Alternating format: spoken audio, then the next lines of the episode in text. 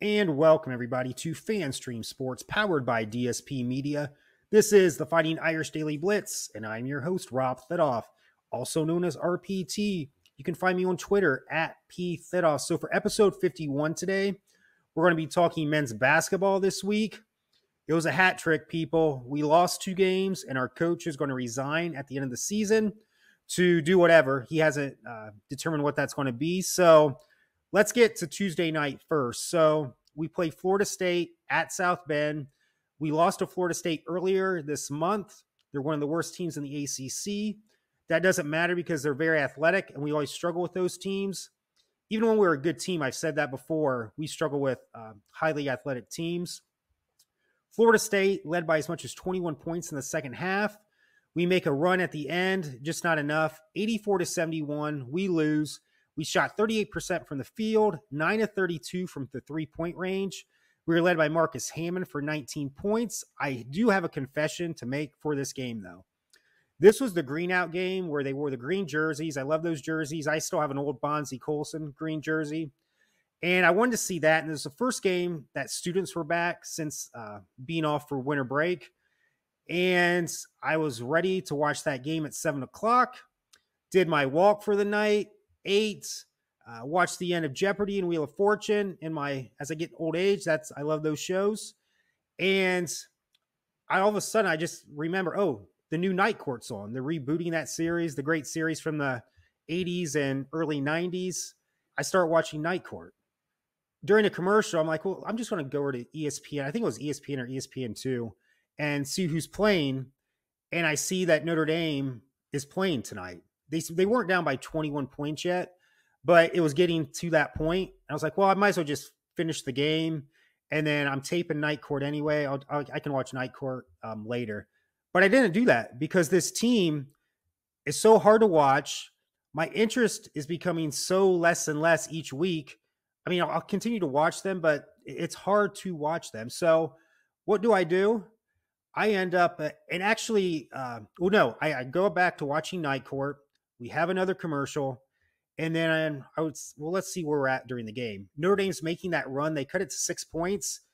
And you think, and Night Court only has about seven minutes left. The game's about two minutes. So, you know, you would think I would just finish the game. No, I go back to Night Court because Night Court was more interesting than Notre Dame right now and pretty much probably for the rest of the season. So, but Night Court's a pretty decent uh, reboot. It's not as good as the uh, old show. I mean, that's understandable, but it's got some potential. But I think it's all to, going to uh, boil down to John Larroquette. I think he's going to really make that show either go or not go. So, anyway, so we lose Tuesday night to Florida State.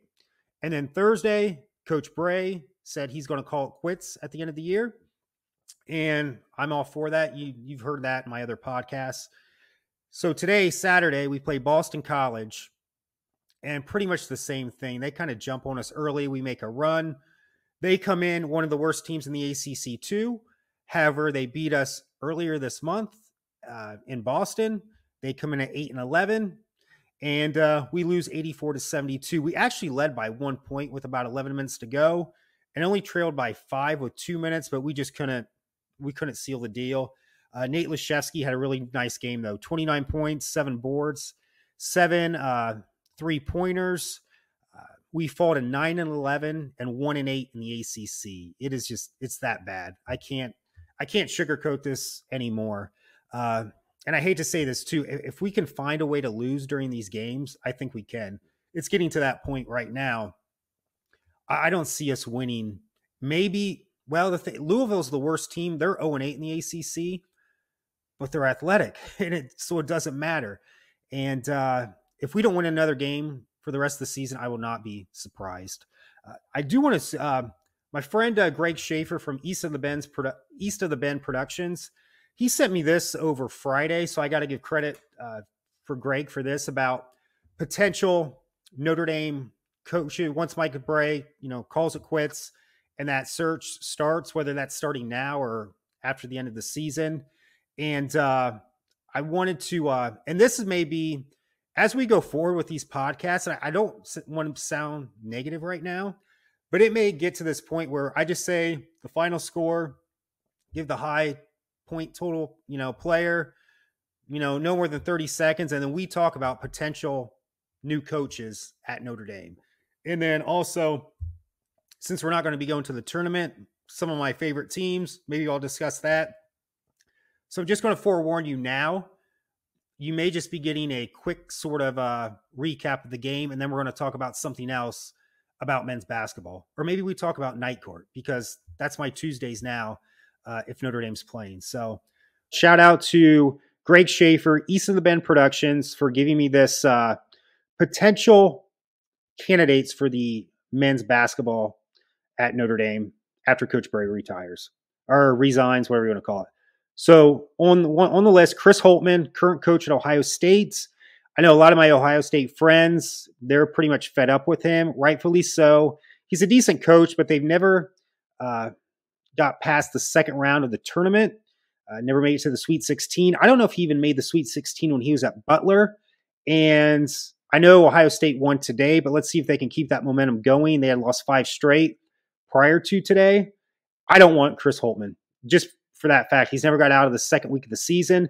That was Coach Brey for so long until 2015 and 2016 when we made those Elite Eights. That's the reason I don't want him either. He's a decent recruiter, though. Chris Quinn, Miami Heat assistant, former Notre Dame player from 2002 to 2006. I think he wants more or less to be an NBA coach. That's his goal. And I don't want anyone if he co he was a player under Mike Brey. I don't want any sort of Mike Brey connection right now. I've told you this before. I want to totally start from scratch from this team. So uh or from the from the Brey regime. We, we need that big time because this program's hit a, a wall. I think I'm pronouncing this name right. Micah Shrewsberry, Penn State head coach. I'd be up looking for that because it's just someone different. And he's doing a decent job at Penn State right now. Dusty May, Florida Atlantic, same thing. I know Florida Atlantic's not a big program. He's doing a decent job. He was actually a student manager under Bobby Knight. Um, and say what you want about Bobby Knight. I know he's the more I read about him, he he was pretty much you know an asshole, but he knew his basketball, and I know a lot of his uh, descendants know the game as well. So we'll see how that goes. Uh, Greg McDermott, Creighton head coach, he's another one. He was supposed to be Ohio State's coach before. Uh, I think he turned it down, and that's when they hired Chris Holtmann back in 2017, I believe. Decent coach, but I've never seen Creighton get past the second week of the tournament or into the Sweet 16. So pass on Greg McDermott. Martin Inglesby at Delaware, he's doing a good job, but player under Mike Brey, assistant under Mike Brey. I can't say it enough. I do not want anyone affiliated with Mike Brey. I, I like Mike Bray, Brey as a coach, but we need to start from scratch. And then also, it wasn't on the list here, but Sean Sweeney, he's a um, he's actually a season ticket holder at Notre Dame. Uh, he goes to all the games until the actual. He's an assistant coach for the Dallas Mavericks.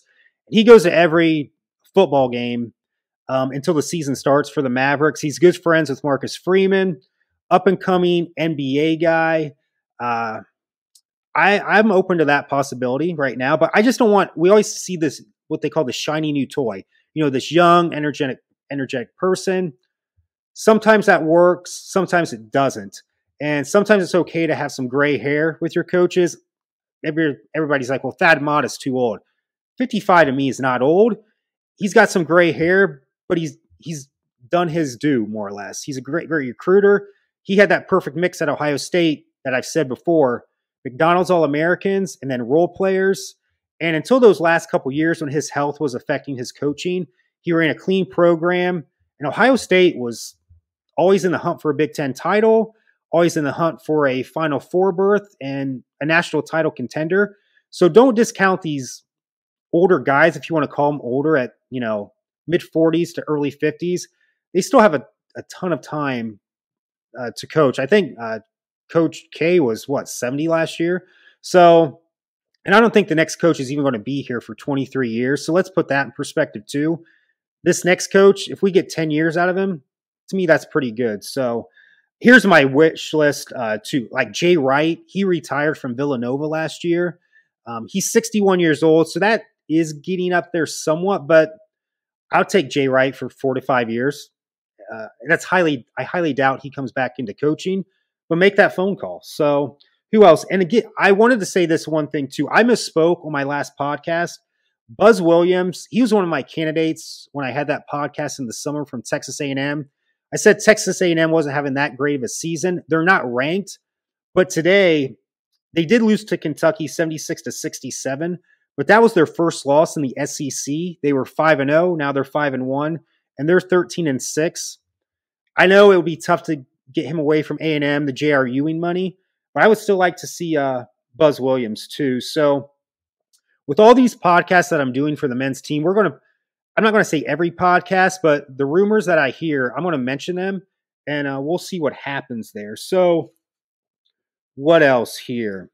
So, what have we learned from this podcast tonight? Um, if, oh, I'm sorry, the next game for Notre Dame is this Tuesday on the ACC network against NC State, who's 15 and 5. NC State's colors is red and white. And I remember their court, it's always, you can just see a sea of red. I think this is going to be a bloodbath and it's not going to be in our favor. So that red's going to be very poetic for, uh, it's not going to be a pretty game, but maybe they'll surprise me. However, it's Tuesday. What what did I say before? The new night court's on at Tuesday, on at eight o'clock.